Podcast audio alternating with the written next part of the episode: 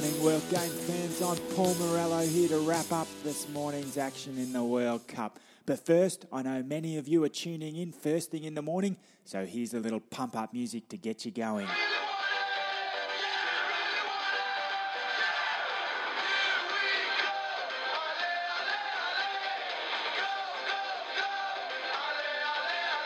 Wow, what a massive morning it was of action. And starting with Egypt and Uruguay, couple of fun facts here. The Pharaohs of Egypt have been waiting nearly three decades for a return to the World Cup. And as far as Uruguay were concerned, they haven't won an opening fixture since 1970, 48 years ago. Well, that all changed this morning.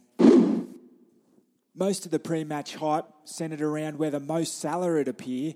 He didn't, and the game was pretty tense though, most of the way through, up until about the last 10 minutes when Cavani started cracking shots from everywhere, and eventually the Egyptian goal was breached by a Giménez header in the 89th minute. Heartbreak for the Egyptians, but Uruguay get the monkey off their back and get a win.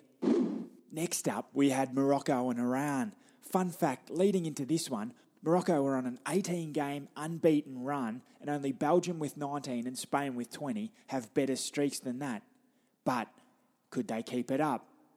Well, it was reasonably uneventful for most of the night, with Morocco probably having the better of the chances and putting on a possession masterclass.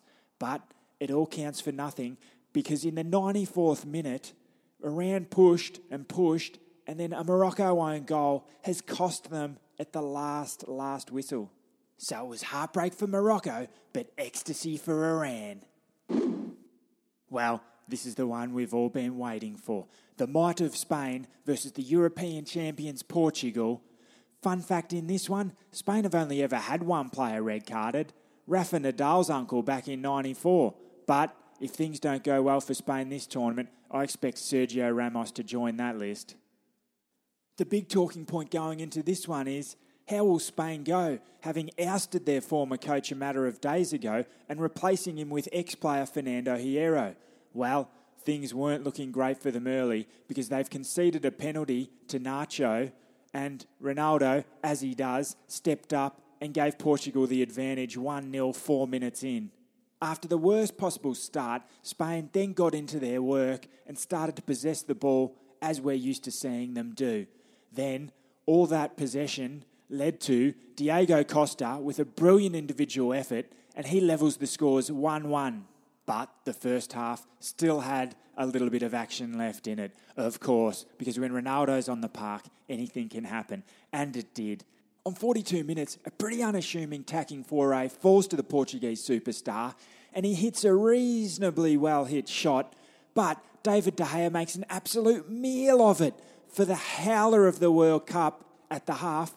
It's Portugal 2, Spain 1 and after conceding only three goals in all of qualifying, Spain have given up two in 45 minutes.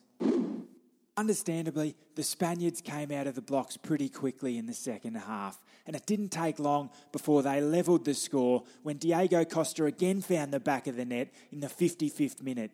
That's two for Costa. Now, with all the momentum, Portugal fail to clear a Spanish move forward down the left wing, and the ball falls to Nacho on the edge of the box, who takes an absolute screamer from outside. What a head, son! What a head! His absolute pile driver rockets in off the left post, and now Spain are up 3 2. And you can catch that one in the show notes because that is our days. What a hit, son! What a hit. But if you thought that was all the drama we were in for tonight, you were wrong. Because in the 88th minute, Gerard Piqué concedes a pretty soft but silly free kick near the edge of the box, and up steps Ronaldo. Cometh the moment, cometh the man, and you know he dreams about these situations. He steps back, takes a look, shows a bit of thigh for unknown reasons, other than what I assume is because the world's watching and he's pretty happy with his quads. And he goes back and whack! He puts it past De Gea to level the scores 3 3, and now there's only stoppage time left, and this one surely will be a draw. Why am I saying surely? I watched it. It was a draw. So, a handy point for both of those teams, and now they'll look to capitalise against Morocco and Iran in their next couple of games. So now we look ahead. And we've got four big games coming up overnight, but none bigger than the Socceroos versus the Frogs. S- sorry, I've got a frog in my throat. I mean the French. Also, the little master Messi in Argentina take on everyone's second favourite team, Iceland. Shout out to Gunnar Stahl from Mighty Ducks 2 if he's listening. Peru meet Denmark in Group C's other game, and Croatia and Nigeria battle out in the other Group D fixture. So, here's my Sport Champs tournament betting five bets of the night.